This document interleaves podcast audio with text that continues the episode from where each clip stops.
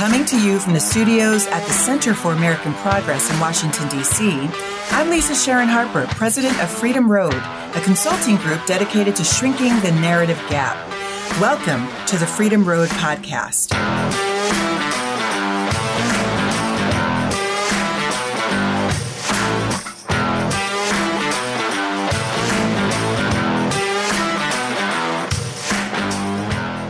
Each month, we bring together national faith leaders, advocates, and activists to have the kinds of conversations we normally have on the front lines. It's just that this time we have microphones in our faces and you are listening in. And this month we have a treat. I'm so excited. I really am. We have a special guest with us and I don't know if y'all know Dr. Reggie Williams. Dr. Reggie Williams wrote an incredible book a few years ago called Bonhoeffer's Black Jesus.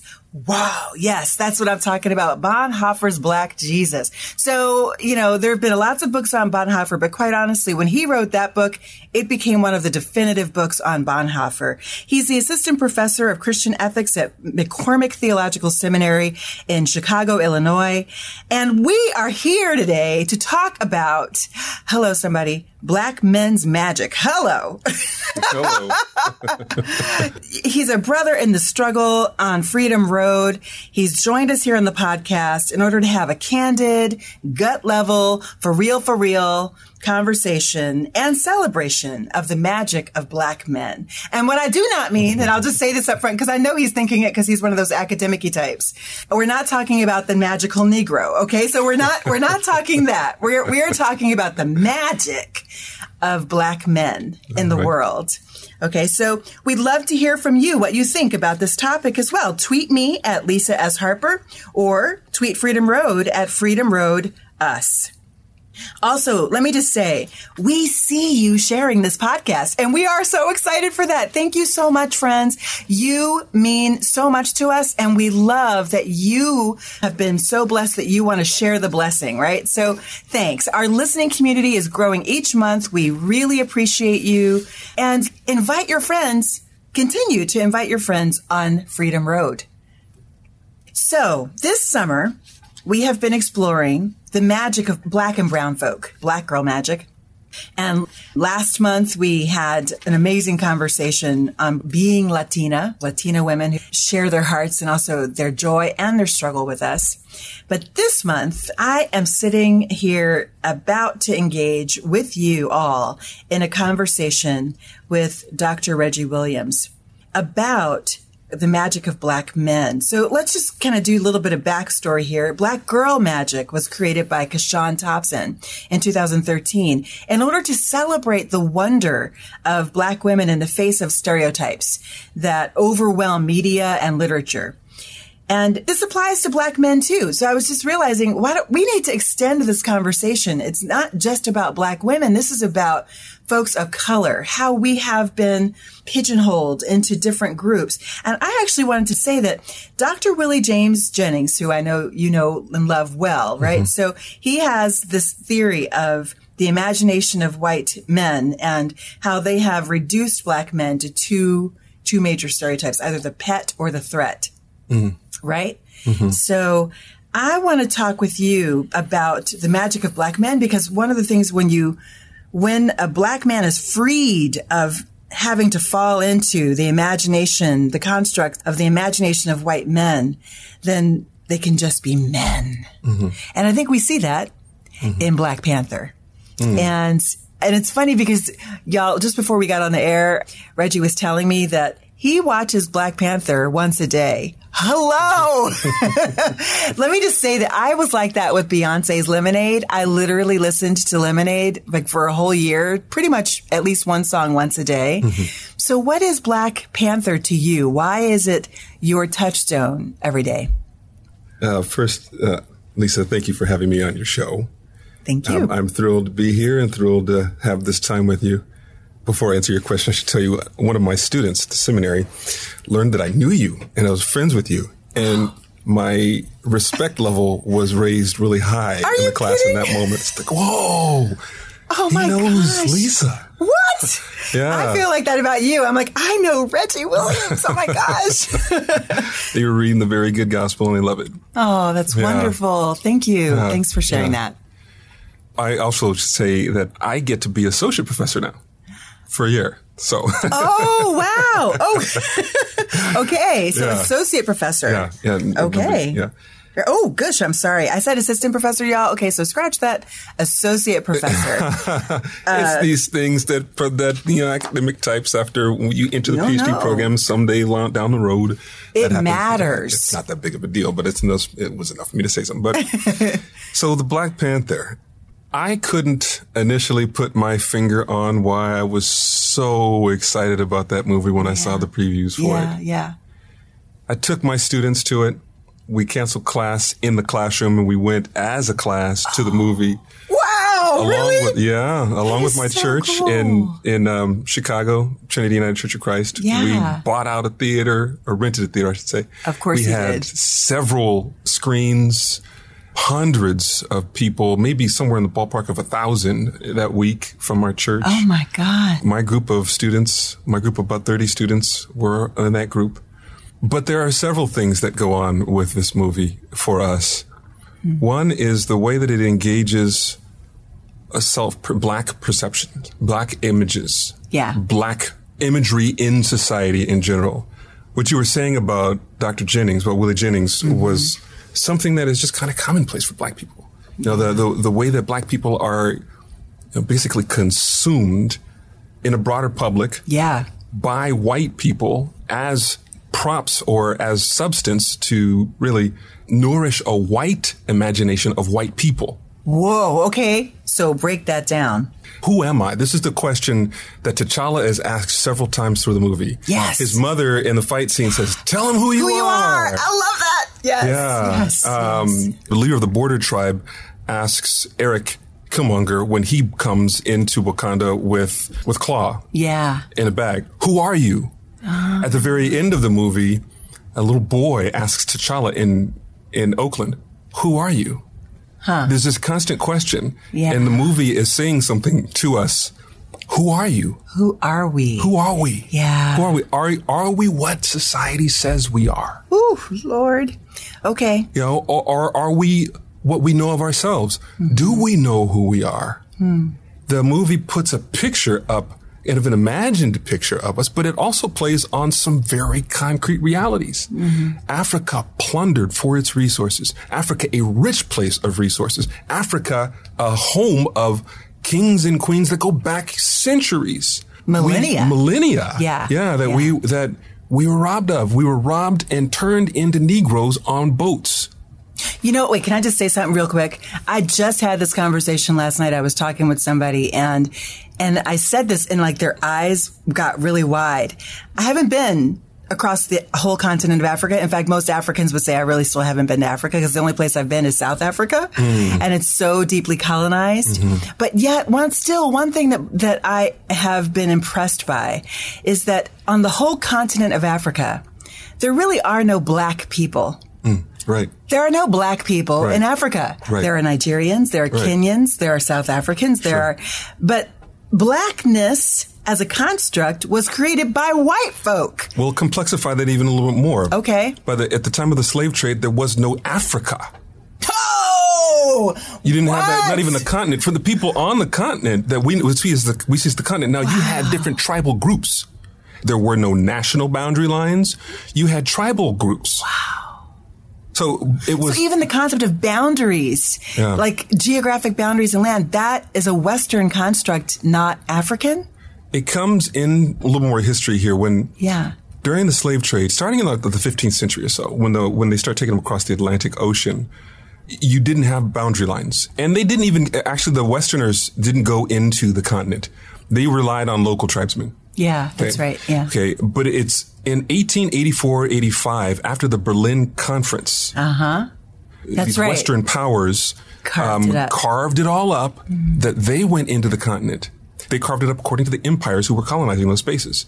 The national boundaries that we have on the continent today were put there by Westerners. Those were not the boundary lines of the tribesmen, the kingdoms that were there that were Africans. The Ashanti, the, Yor- the Yoruba, the Songhai, Mali, so forth. Those, those are different. The Fon, all of that. The, those were the, I guess you could say something of the equivalent of say French, German, Spanish, so forth. So when people say Right.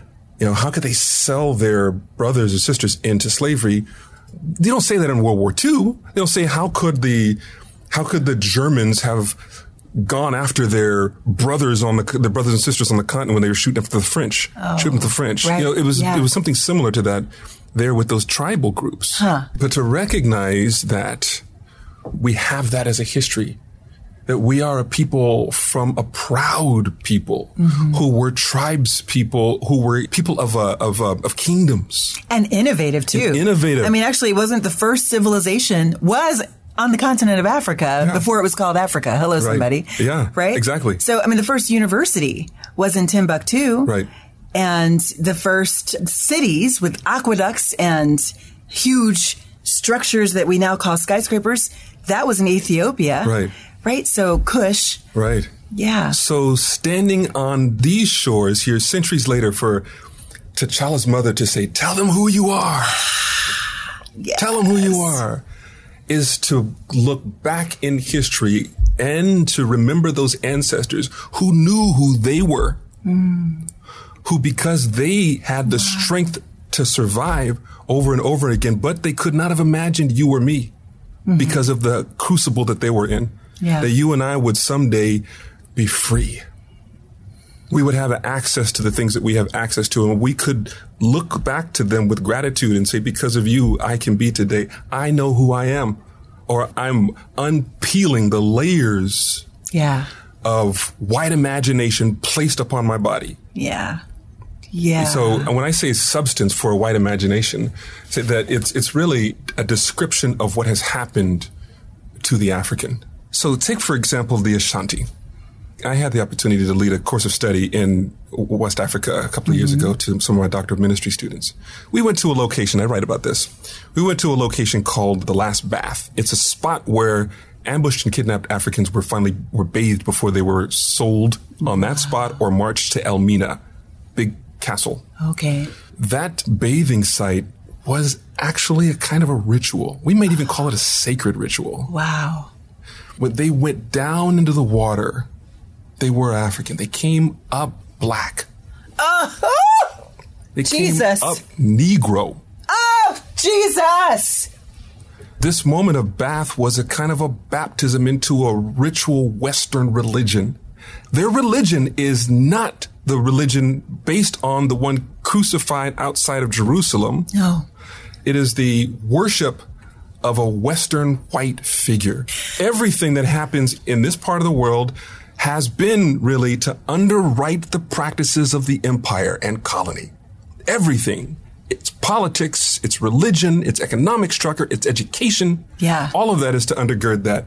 And by interaction with Africans, the interaction with Africans was also meant to support the sovereignty Yeah. of one white figure. So you don't get to know yourself. You only get to know yourself as you relate to that figure. And that is exactly right, right? They named us. They branded us. Like on our very bodies was the symbol of who owned us or, Right. or what slave ship we came from. Right. Exactly. I mean, everything. Everything. Wow. Everything. Wow. They owned you. They, in effect, they consumed our bodies in order to fortify their sovereignty in the way that they describe us, Mm-hmm. uh, in the way that they treat us, and the way that they taught us to interact with our children. Or if we didn't have our children. I mean, this is what they're doing at the border here in the United States Right. right now. It's actually very similar. It's very same kind of thing Yes. take we are in control of not just your body but your progeny everything about you Of your whole future, Your of your future. family's future. yeah so how does a black person come to a sense of themselves How does a black man Yeah. come to a sense of himself as a man? Yeah. Having, being under the full control of, not, never having full control of his own body, dominion, being able to exercise dominion over self. Yeah. I can see why you go back to Black Panther every day. I Mm. can see that. Mm-hmm. Can we take it there? Like the black men's struggle, the black man's struggle under the gaze of the white man, the pet or the threat. Right. How do you get to T'Challa from that? yeah yeah yeah well it's not easy Okay. i tell you it's not easy now I, I speak at my at the men's conference at my church every year i'm always teaching the brothers and i've been a part of the men's ministry there in fact on Saturday I'll probably play basketball with the brothers in the annual tournament. Of course. Yeah. How tall are you, by the way? You were some serious tall. well, on the, on the, basketball court, I got to round it up. Um, I'm close to six seven. Well, there you go. Yeah. There. Did you play basketball in high school or college or both? Oh, okay, see, that's what I'm talking about. Right. Okay. Wow. So, but the see the I got to talk about some of the obstacles first. Okay. Mm-hmm. When I mean obstacles, I don't mean I don't mean simply white supremacy as something that we face. Mm-hmm. I'm talking about white supremacy as something that we agree with. Yes. That it, we have been soaking in for yeah. 300, 400 years. Right. And right. so it's a part of us as well. It's part of our DNA. Wow. To get to, I mean, literally part of our DNA. Mm-hmm. I mean, the, the way that black women have been treated in this country has been both the location of the physical reproduction and the ideological reproduction of slaves, rape and black men looking at masculinity in the Western world have to recognize that not as the goal, but as the obstacle to our self understanding. Historically, black men say things. I mean, say, well, wow, see, I think I just got that. It literally yeah. just landed. Okay, keep going, keep going. Sorry. Yeah, yeah.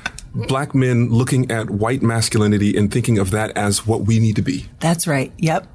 Um, it's not. It's, it's missing not. the mark. No, it's missing. That's a distortion. That has been our oppression, the source of our oppression. Not just our oppression, but that has been the mistreatment, the source of mistreatment of our bodies and black women's bodies. Mm. When we come to the realization that you don't need to be the sovereign.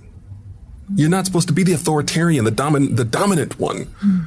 We need to find a way to love the community and treat the community as human, as partnership not as underling. Yeah. You know, when the brothers say crazy stuff like the reason for the black, the, the fault of the, or the, the plight of the black family is because women have been in the place of men, you know, what the hell is, that's the problem. That's what I say usually. I say, what the hell is that? Th- that's yeah, the problem. Exactly. That's the problem. you need, you think you need to be a sovereign. You need to be an autocrat. You we, don't know yourself. Yes. And actually what I find is that and you see this, I see this in black churches as well. It's not mm-hmm. just, you know, on on the court or in a rap video. It literally permeates our entire community. Mm-hmm. We replicate we replicate the hierarchies of the plantation. Right. In everything we do. Right. We really do. We are some seriously hierarchical people. We are. We are. and I mean, the boundaries and the power structures mm-hmm. are are solid and all of that. And and you understand why people need some respect after not getting it for like right. 400 years. Well, how do we break from that? To love one another means to empower each other. Mm. We should practice empowering each other, not trying to subject each other to ideas about positions in society that are appropriate for our sex and gender. Mm-hmm. These are our stories. You're listening to the Freedom Road podcast, where we bring you stories from the front lines of the struggle for justice.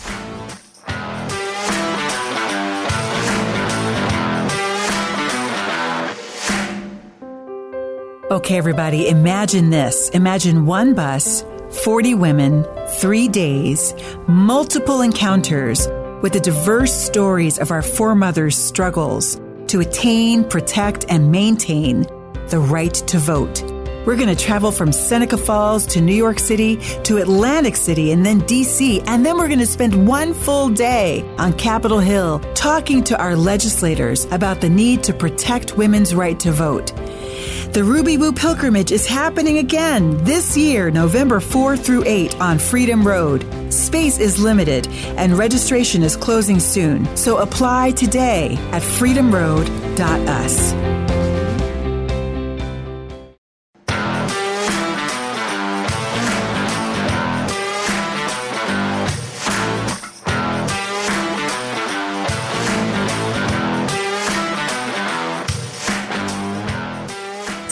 So let's just jump back into T'Challa. How do you get to be T'Challa? Bring us back into that conversation. Yeah. Yeah. To the to, to when they ask the question, tell them who you are. How does yeah. that person know who they are to describe it? To, That's right. To live that. And you were saying you talk with young people. You work with young people. Yeah, and men, and grown men. But yeah, for okay. I, you know, not, you mentioned that for years I did. I was as a youth pastor, oh. and I had my little discipleship groups and stuff. forth.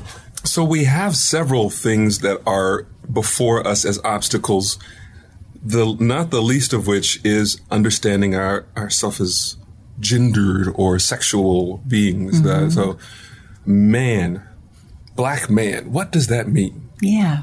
It's the black man. Yeah, that's the question. Yeah, uh, so, I mean, my son, for example, when he was in, high, he just graduated high school, but with the saggy pants and a kind of talk, Yes. you know, Yes. is he embodying black masculinity? When we have this conversation at times, I tell him about the script. you know, Yeah. the Hmm. okay. script that you are re- that that you may think of yourself as performing black masculinity, but in fact you are simply reading a script. The script does not come from your ancestors. This script comes from a society that has written in media and in textbooks about you as a threat, Hmm. about your potential academically, mm-hmm. about your beauty. Are you beautiful? Mm-hmm. is it okay to use the word beautiful when regard in, in regards to masculinity? All of these things. What? Yeah, Where do you? yeah. Where do you find what you understand about yourself as black man? And here again, it's it have to go back to the way that the ancestors have been consumed in this world. Uh-huh. Get through those layers to some degree of being appropriated for white masculinity. appropriated for white masculinity. So are you saying that they are taken in by the empire? And let me just also, I need to kind of interject this very quickly and then we'll come back. That on a recent pilgrimage that I just came back from about three weeks ago, that explored the control and confinement of African bodies on U.S. soil Yeah. and the parallel development of the political construct of whiteness. Okay, Yeah. somebody say that three times fast, right? So Bob Zellner from SNCC came and talked with us about that political construct of whiteness. And what he said blew my mind. Because we went through the Legacy Museum, we went through the, the Peace and Justice Memorial um, at, at EJI. And the biggest question for everybody, no matter who they were, was how could people do this? How could people of European descent do this? How could, how could you not just hang somebody, but also burn them and castrate and then hang them. Where does that come from? And what Bob Zellner said is that slavery was war. It actually happened in the context of war. So therefore, everything that comes after that is also war. So I guess what I'm doing is I'm integrating kind of that thought with what you just said in terms of the appropriation, the consumption of blackness in order to elevate the white self, the Right. white male self. Right. Could it be that they've engaged in this war against black bodies, against African people of African descent in order to fill a void in the white self? To some degree, yeah. I would say that war against black people comes a little later. Okay. There was a huge financial incentive to go into Africa. It- they went to Africa not because of race. Wendell Berry makes this claim in a book called The Hidden Wound. Um, and he's right. Okay. Not because they, not because of race, but because they could. Uh huh. you know, with technologies and so forth. Race becomes the ideology to argue why they did that. Right. Yeah. But they went, and in his book, uh, Empire of Cotton, Sven Beckert talks about how absolutely lucrative the slave trade was. That mm-hmm. cotton was to the 18th century what oil was to the 19th century. It was much cheaper to buy and work to death slaves than to hire labor. Mm-hmm. Okay. Yes. So it wasn't war against black people. Hmm. It was financially incentivized anthropology. That's what race was. The anthropology is the ideology that undergird the economic practices. Hmm. Okay. So they did that because they made them rich, not because of war against black people. But after emancipation, mm-hmm. now what? You got four million Negroes. That's right. That's right. You know, you Yes. got four million Negroes, and they and w- during slavery, black people were the support structures for ritually pure white space. Okay, now we're getting it. Okay. You get that? Yes. Okay. There were support structures for white space. Mm-hmm. Now you've got these Negroes roaming the countryside free what happens to your pure white space? You no longer have pillars to hold it up. You don't. No, no. Your financial systems are in peril. They are scared to death. In 1933, Sterling Brown wrote an essay called "The Negro as Seen by White Authors." This is not the ac- actor for the from "This Is Us," as parents named him. I know. Um, he's so great, though. He's great. He's great. My brother always makes us cry. Yeah. But this is Sterling Brown, who was uh, a professor of English lit at Howard University here. He was he wrote an essay called "The Negro as Seen by White Authors," and he has like seven tropes there. The mm. contented slave was one of them. Mm-hmm. Wretched free man. This is a black person who goes up north and finds that they can't live outside of the care of the benevolent sovereign. They have to be back under the care of white people. And the song Dixie is him singing. Really? You know that you know the, how the word da da da da da da da da da da da da da. Look away, look away, look away. That's the wretched free man Singing that? singing that song. Look away, longing to be back in Dixie. Wow. Because he can't live in freedom. It's not made for freedom. I did not know that. Yeah. I just, I just learned something. Yeah. And then Wow. um, the, the, the, the comic Negro is another one, which is black person who tries to dress like a white man, Yeah. white people, like white women, tries to use big words, but the way that the way that they that he dresses and the um, and here I say he because we're talking about masculinity now. Mm-hmm. Again, we, the way that he dresses and the way that he speaks just is sounds foolish and it's Yeah. funny. It's hilarious. Yeah. The brute Negro. This Yeah. is black people after emancipation. Roam in the countryside. Right. Guard your white women Right. That's right. because Yeah. they're savages. They revert back to their natural savage tendencies after uh, out from under the care of the benevolent sovereign. All of these characters, and this is again to say undergirding white identity. All of these characters come from the imagination of white people. Yeah, they are not real, people. They're not real. They're not real. They're not. They're not real. They're not black people. They are imagined people. If they, if we say black people, they're black people. They're phantoms in the imagination of a white watching public. But can I just say Yeah. that I, I, and I think you, I don't know if you're going there, going here, but is it also true though that in order to succeed within a society that is governed by the white imagination, that there have been people of African descent who have performed those roles and perfected those roles Bert Williams. in yes, exactly. In order to and and have then succeeded and reinforced that perception of blackness and black maleness. So who is Bert, Bert Williams going to bring that out? Who is that? Yeah, Bert Williams, one of the most prominent minstrel figures in society in in history. It's actually from Jamaica. He was born in Jamaica. He was- Wow. he- I think he was accepted at or uh, didn't, or maybe he didn't get into Stanford. Instead, went to another prominent school. He was not that figure, the comic Negro, the the the laughable one, who was in blackface Yeah. so and so forth, and shuffle along and so on. He perfected the diction. He perfected the walk because this is what was popular for white people in these shows. This was the minstrel Yeah, show. yeah. What the minstrel figure, like the Sleepin' Sleepin' Eat was another character, but um, like Sleepin' Eat, like Bert Williams, like the comic Negro, this is who they represent, or even the brute Negro, or the wretched free man. These are almost human figures, always missing something that is present in white people. This is the construct.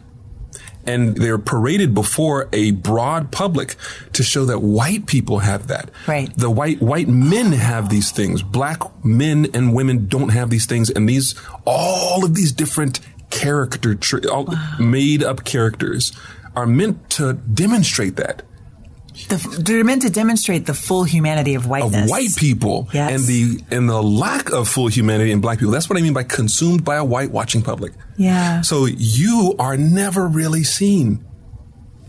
You're never really seen. You're, you, they don't. They they and have an encounter with you, but it's only as projected from their imagination. They don't have an encounter with you. Does this happen today? It happens today all the time. Let's talk Obama. Okay. Because I think that's a really great example of it, right? Like Yeah. Obama is a black man. Like he's Yeah. like he is not he is T'Challa, like literally on American soil. He's biracial, so we cannot you know, we cannot Yeah. forget that. But in the white imagination in America, he was a brute. He was all of those things. He was a, um, an That's where you imbecile. He was he was he was less than human. That's where you go. That's where you go. Yeah. Because they knew who he was Yeah. And they will label him in that way. They slap the label on him. They know who he was. Yeah. Not fit for that office. Does not belong here. Not born in the United States. Blah, blah, blah, blah, blah. All of these things that Can't were, be. that were only figures alive in their mind. Mm-hmm.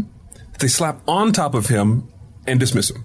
And it's because of what's in their imagination It has nothing to do with who he actually is, his actual accomplishments, what he's actually doing in the world because they can't see it. Yep. Because Uh, they refuse to see him. and also because they've been trained for 400 years Mm-hmm. Right. to see the black man as only something that exists to prop up the self, Yeah. their white self. Yeah. You Now- must serve the empire. Who are the black men that inspire you? The ones we know T'Challa does this, right? Yeah. But the other ones who have actually been able to grasp what it means to be a black man, who you go back to as a touchstone daily. Well, this one, um, this is a hard question for me because I never met my father. Oh This my is- gosh. Yeah, I never met him. I have two beautiful sisters from Yeah. him, but I never met him. Uh, His stepfather was not the greatest person at all. In fact, I am who I am in spite of that upbringing. Yeah. Uh, so it's been a challenge for me to, in, in growing up, it's it's been a challenge for me to find people who could help me be me. Yeah. There are, have been a few. So my first mentor was a basketball player, uh, pastor at a church in Stockton, California, Oh, wow. Tim Dunham. Uh-huh. And then another pastor at a church in San Francisco. He's passed away from prostate cancer, Paul Fortier. He died before my son was born, Mm. um, who's 18 now mm. Oh, wow. my son. Yeah. Um, mm. there is a a very strong presence for me, although I didn't get to see him very much. And it just happened by complete accident. But he's a mm-hmm. deacon at a church in a deacon at Abyssinian Baptist Church, Charlie Smalls. Uh, oh. And I, I'm going to send this to Charlie so he knows that. Oh, that's so great. Charlie, Yeah. we love you and we thank you. you. And then my family, Char- Charlie and Cecilia, my family in, in Harlem. Um, He he keeps he, he calls himself Uncle Charlie to me. He's been more like Papa Charlie. Uh, and then you know several other people from different church from the um, from my church. I'm always watching. Since I was a kid, I was watching to emulate. This is that's also a call to men to pay close attention to how you love people around you because kids like me were watching how you treat women. Now, this is one of the things that I saw at, um, I guess it's been with me for years. But when I was uh, in high school, and I made up a reason to call this pastor because I wanted to go back to church. I was 17. I wanted to go back to church. My home life was kind of was crazy. I didn't turn towards these other problematic things that I could have turned towards. In this very strange way, I turned towards church. I was 17. Wow. And I made up an excuse to call, hoping they do invite me to church. Oh my God. Um, and so I started going to this Baptist church, small Baptist church. But I must say that I knew something wasn't right okay. in the way that they talked about women. Interesting. Wait, this is a black church? Yes, And so the way that they talked about women, you did not impress me as 17. Okay, so let's talk about that. Women could not walk behind the pulpit. Could not be up on the pulpit. Could not walk behind the pulpit. Women must recognize when they're talking to a man that they're talking to a man. Oh gosh. I was a boy at 17 years old, but there was still grown grown women saying that this is a man, and they talk talk to me in a different kind of way. Mm-hmm. Women could speak on the pulpit that was down below the podium, but they couldn't speak up on the speak behind the podium there. I was 17 years old, and I knew that was wrong. I love my mother. Yeah. Okay, I got a mother and I got sisters, and if I may be frank, ain't no damn way. I would allow anybody to talk to my mother in that way. Yeah. Or to encourage my mother that she had to keep her in her space, In her place. in her place. So being a man has to be different than that. Yeah. See, that's that plantation thinking. Yeah. It really is. It's the claiming of the space of the master. Mm-hmm. And then the master gets to basically rule, rule the universe. So, and women, black women always come up Stay in their place. We have to stay in our place. We got to be better than that. yeah. If you're going to get out from under the practices of domination that have enslaved us and subjected us for hundreds of years, you can't try to imitate the sovereign. You got to be better than that. I mean, I think that theologically, doesn't it come down to the image of God? Mm-hmm. Like, I mean, for me, it comes down to the reality that every single human being, if you are human, Mm-hmm. then you are created to exercise dominion in the world. Yeah. And that includes women. And when, the, when we, whenever we limit the capacity of any people group, whether it be women or people of African descent or people of color to exercise dominion, then we ourselves are oppressing the image of God on earth. Right. So isn't it weird that we can be oppressed, African, people of African descent, um, and male, and yet also be an oppressor of the image of God on earth in women of African descent? Because they don't see dominion as shared governance. They see dominion as domination. Ooh. And it's the man who is given that role. Yes.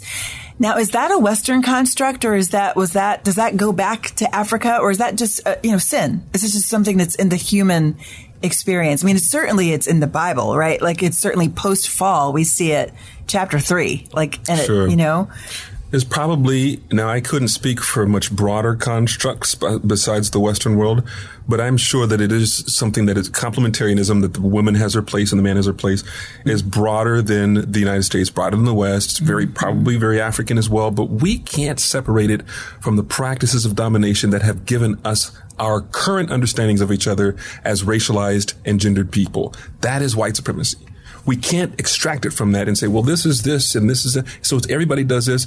When you put everything together, those all of those ingredients together, your cake is different than that one over there. you know, Yeah. and so you can't. So it's it is your unique thing here that black people and black men in particular imitate. Hmm. So uh, by negation here, let's say we can't do that. Right. This domination thing, black masculinity must not be that. So what it is, what does it mean? What does the masculine mean yeah, if it's not what masculinity has been structured to be in a white racist world? What is black would be, which would be completely different, completely other than that. Black masculinity. It must be something that recognizes the humanity of our sisters and loves them in a way that is, mm. that loves them differently mm. than the, this dominating authoritarian, this distorting world has not allowed them to be loved. When I don't love my sister, I don't love myself. yes. So I have another question. I was actually going to save this for the end, but I'm not going to because this is the perfect time to ask it. So uh, when you, as a father, do you have a daughter? I do. You have a daughter.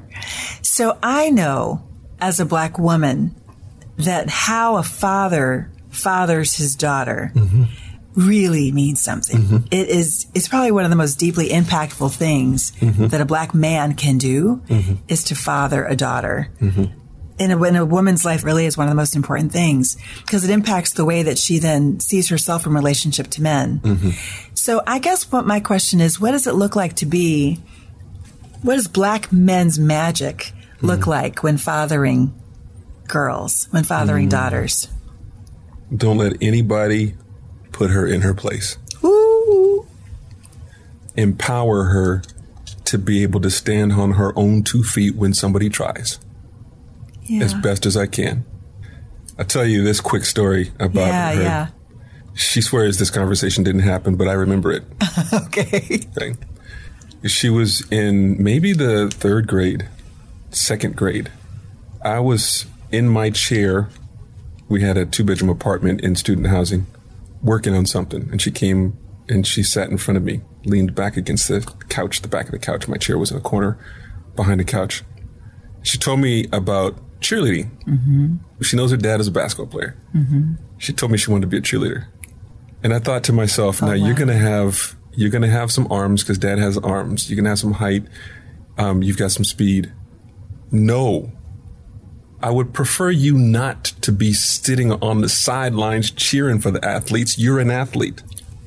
I would prefer you be on the, now, now somebody might say you told her what to do, but, um, in that moment, Yeah. more than telling her what to do, I'm combating something that says for her what she should be as a woman. Yes, that's right. No, that's right.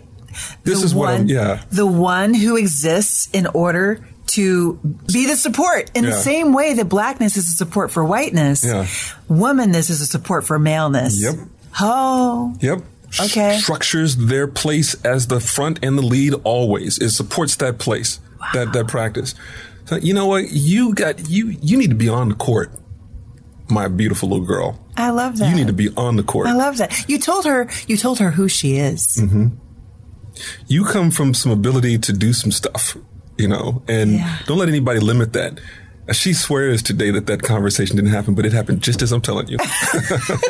just as I'm telling, and and so from from her childhood, by saying that, I wanted her to look at both of her parents Yeah. as people to emulate, not just her mother. But when you're looking at you, you're looking at your father. I hope to model for you a loving person who who has some of the gifts that you do as well, hmm. and to go beyond me, you know, into the person that God has made you to be. That's my my baby. Amen. Yeah. Walking Freedom Road from coast to coast and around the globe. This is the Freedom Road Podcast.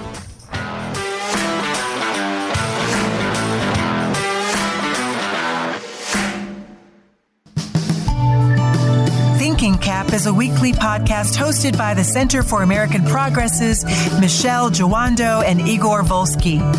In the current political moment we find ourselves in, full of protests, anger, and activist momentum, Thinking Cap hopes to lay the groundwork for the bold progressive policy ideas we need to continue moving this movement and our country forward. You can find new episodes each Thursday on Apple Podcasts, SoundCloud, and AmericanProgress.org, or wherever you get your podcasts. Also find them on Twitter at ThinkCapPod.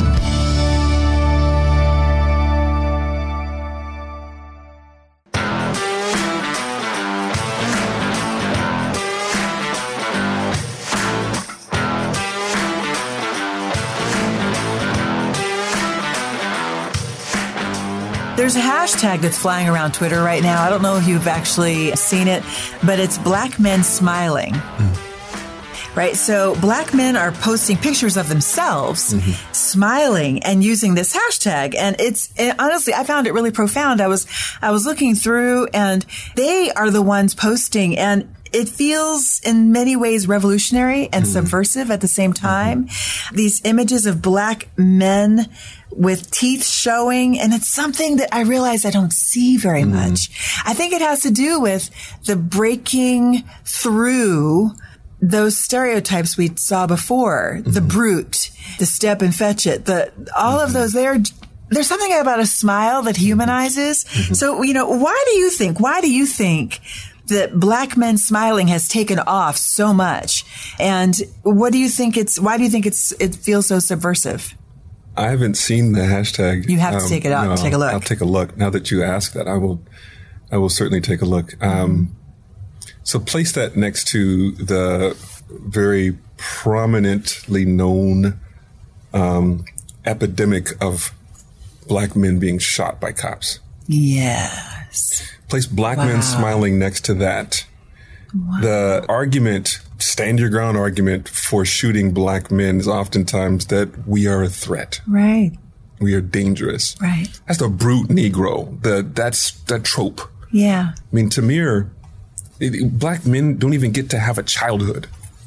But what if black men aren't just angry brutes? Yeah. Yeah. I mean, we know we're not. Or like who's the the cop said about Michael Brown? It looked like a demon. yes. The demon smile. Well, know? yeah. Yeah. There's probably there are some demons smiling at the person who shot Michael Brown. Hello. Yeah. Anyway, It's it's it's the humanity. It's actually bringing out the humanity of the person. Yeah, there's there's something about the spirit of God that comes through in a smile. There's a connection there. yeah, There's all of that. There's also another level to that. So Bell Hooks has written a book called "We Real Cool." Huh. about black masculinity. I have to pick that up. Yeah, Wow. yeah. I think she really hit on something in that text by talking about black men as the inventors of cool. Well, that is kind of true. Yeah, we cool. Yeah. It's true. The hats and the ooh, Yeah, yes. and we always and, and folks want to be like us all around the world. It's true. But what is cool? What is a, what it what is it that what is it that black men invented that's cool that we may describe as cool? Cool says that no matter the difficulty that I'm facing, it don't get to me. I'm cool. No matter the struggle, the toil, no matter the heartache, it don't touch me. I hide the struggle. I hide the pain behind a veneer that says it can't touch me. Wow. So my feelings are alien to me, even as I struggle through the most through the the heat of the day and so forth. My feelings are alien to me. I, I alienate myself from my feelings. What if I didn't alienate myself from my feelings, but I felt them? You know, what what if I gave myself permission to enjoy life and smile Oh in front of you? Okay, so I have another question. Yeah. You earned your PhD at Fuller Yes. and in 2011, and recently the hashtag seminary while black Yes. kind of took off. And I have to say, I, I, along with many other people, watched the the, the baccalaureate mm-hmm. where an action was done. I watched it on Facebook Live. Just happened to you know chime in when this was happening. And it left me in tears because mm-hmm. I think there's something, there's something happening at Fuller right now where the black students, the, the students of African descent are rising up and saying no more. Mm-hmm. And, and they're, they're saying no more. But what's at the heart of that pain? What's at the heart of the demand that students are making and, you know, that's causing them to raise their voices at Fuller Seminary? Is this just Fuller or is this actually a larger problem? Well, going backwards in your questions from that from that most recent one, and then going backwards. Mm-hmm. Yeah. No, this is not just Fuller. This is really uh, the shape of quite a large segment of the theological academy today. Okay, let's talk.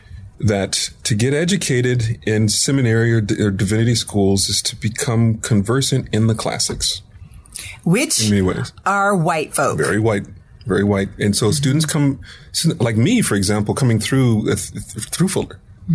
I had one African American professor in the entirety of my theological studies, Jo- Reverend Dr. J. Alfred Smith Sr., and he was an adjunct. Oh, oh, that just hurts. That hurts It me. does. It, It hurts does. my body. How could that? Oh my God. Yeah, yeah. Wait, how could that be when we are studying a scripture where there is only one white person in all of scripture? Mm-hmm. Pilate. Mm-hmm.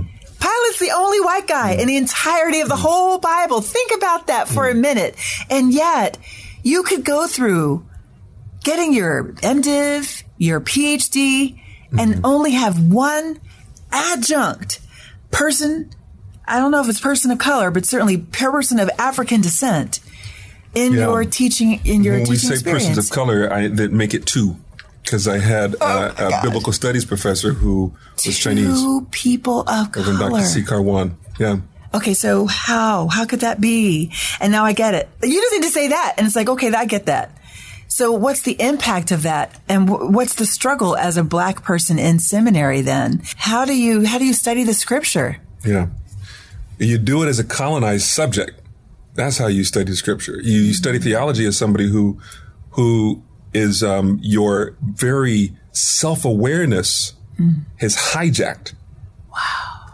So, um, yeah. So this is when everything, this is what James Cone, when he came out of Garrett in, uh, Northwestern, tried to take what he he I know he had my I know he had my experience my experience as a black person in a very white academy. I'm not going to try and put myself next to Dr. Cone, um, uh, but but in a, as a as a as a black person in a white Yeah. academy, take his dissertation on Barth's anthropology back to his AME church and teach our people Yeah. Though what the questions that they're asking and they're responding to have nothing to do with our existence. It cannot speak to a black existence. It doesn't see a black existence. Yeah. Learning that i mean in the midst of the black power struggle take that back to your church and it does not speak to our existence or our experience you got to say something different so what we end up doing then is throwing out that theological education and trying to make up something in the moment which is what which comes which he which um, was the what actually happened with right. Black Power. Right. His his text, uh, the, um, Black uh-huh. Theology, Black Power. Yeah. So for me, coming through a white theological oh, academy. Yeah. Wait, can I just say? Can we just? You just said you throw out a lot of money, quite honestly, because yeah. you're paying a lot of money to get that education. Yeah. And you have to get that education in order to be deemed approved yeah. by the academy mm-hmm. to have an, any kind of a career there. But you actually have to throw it out and then start from scratch in order to actually be able to speak to your own experience. Can I just say that's kind of deep? Yeah. okay. problem. So keep going. I'm sorry. Yeah. So what I have to do after the academy in the communities that form me where I gain a clearer sense of my under of my identity as a black person. Yeah. Not within those white spaces. You can't come to know yourself there. When you go into black spaces where I can get a better sense of who I am as a human being, mm-hmm. I have to do something different. Okay. That's what those students are asking for Fuller to do. Mm. Do something different than you've done historically. Mm. You got to do it differently. You can't keep repeating this. And at a time when the nation is doubling down again on white nationalism and these students go into the classroom and they hear the same kind of rhetoric. That's right. They need to have something different. They want, we want, we want you to be Christian. That's what they're asking. We want you to restructure the way that theology is done. In other words, we want you to participate in the decolonization of theology. Yeah. Yeah. Uh, Not, yeah, I that's kind yeah. of a that's a, that's a tall order for some white folk. It is because I, yeah, it means it means giving up power for them. Right. So when I say be Christian, let me qualify that. Yeah. Because it was in fact Christian when they went and kidnapped Africans. That was Christian move. Okay. That was Chris. Okay. That was that was the gospel colonized. Okay. Uh, yeah. And the and the God of that Christianity was a white man. And in, in in a lot of our theological institutions, are set up to structure the worship of white men and not actually the the God of Christ crucified outside of Jerusalem. Yeah. And I mean to take that one step further, as Cone says in the cross and the lynching tree, yeah. the representative of white Christianity in the United States has historically not been the body of the crucified Savior outside of Jerusalem, but black bodies on the cross in a ritual cleansing of white space. Hmm. So black bodies then are contagions. They're threats to white space and wiping them away is the ritual cleansing that represents the Christianity of the, the, that is espoused there. So I mean that's a that's a deeper thing to say. If I get you, it. but if you take the study of theology with Christianity in that context, what does that do to black people who are learning about God Mm-hmm. It, it, it, trains, it ends up training us in a kind of a invisibility, dislike of self, you know, reinforcing all of, all of reinforcing that. all of that stuff. So, so um, that's what's toxic about theological education. If you that's don't have a, yeah, if, if, if, theological education can be harmful if you don't, if if it's not giving you a better way to love you, which will enable you to love your neighbor and love God. You know, you got to let to. I mean, the commandment that uh, the lawyer asked the commandment. The lawyer asked Jesus, you know, mm-hmm. what does the Bible ask? What does the Lord require of me? In Luke chapter 10. Mm-hmm. And Jesus says, how do you read your Bible? Basically, you know, what does the scripture tell you? He said, love the Lord your God with all your heart, soul, mind, and strength. Love your neighbor as yourself. To love your neighbor, you gotta be able to have a sense of yourself. Hmm. Do I get that in seminary? Can I get that in seminary training? Can seminary training enable me to love my neighbor? It can't help me love my neighbor, my black neighbor as a black person or a person of color if all that I'm taught hmm. is to love white people and to worship white people, to, to, um, to learn only from white people, that the representative of people who've contributed to theological education are all only white people. You don't have a mind.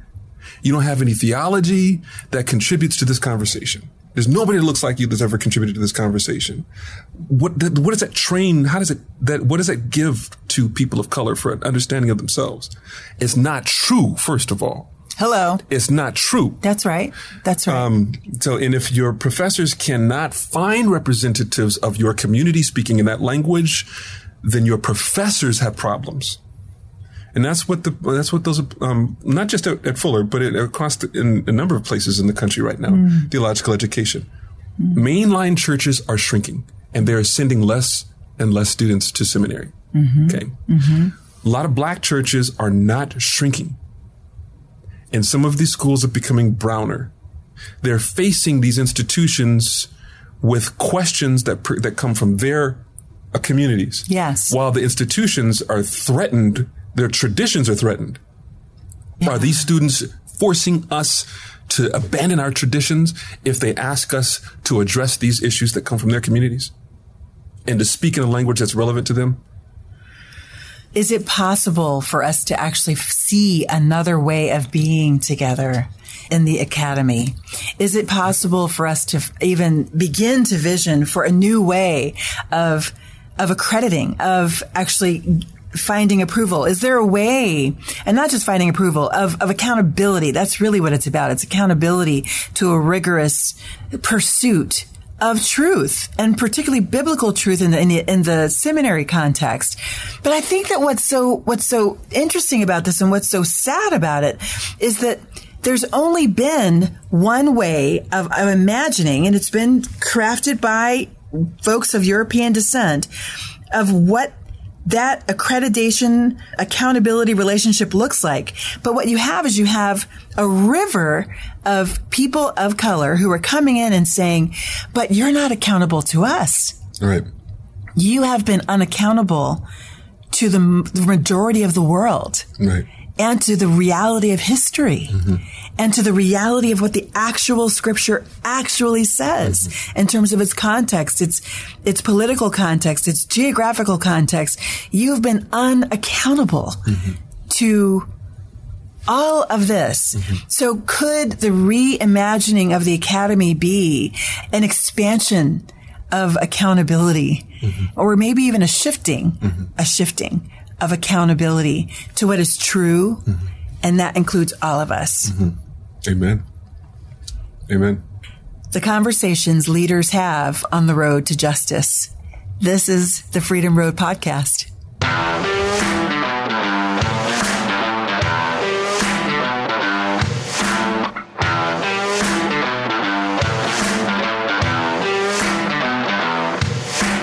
Thank you for joining us today. Thank you so much. The Freedom Road podcast is recorded at the studios of the Center for American Progress in Washington, D.C.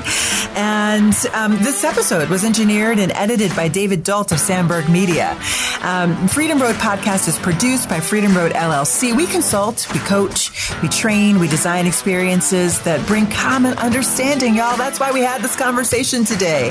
And also common commitment and leads to common action. And you can find out more about us from our work on our website at freedomroad.us. Stay in the know by signing up for the updates that you can actually do right when you log on. And we promise we will not flood your inboxes. We invite you to listen again next month. New episodes drop around the first of every month. Join the conversation on Freedom Road.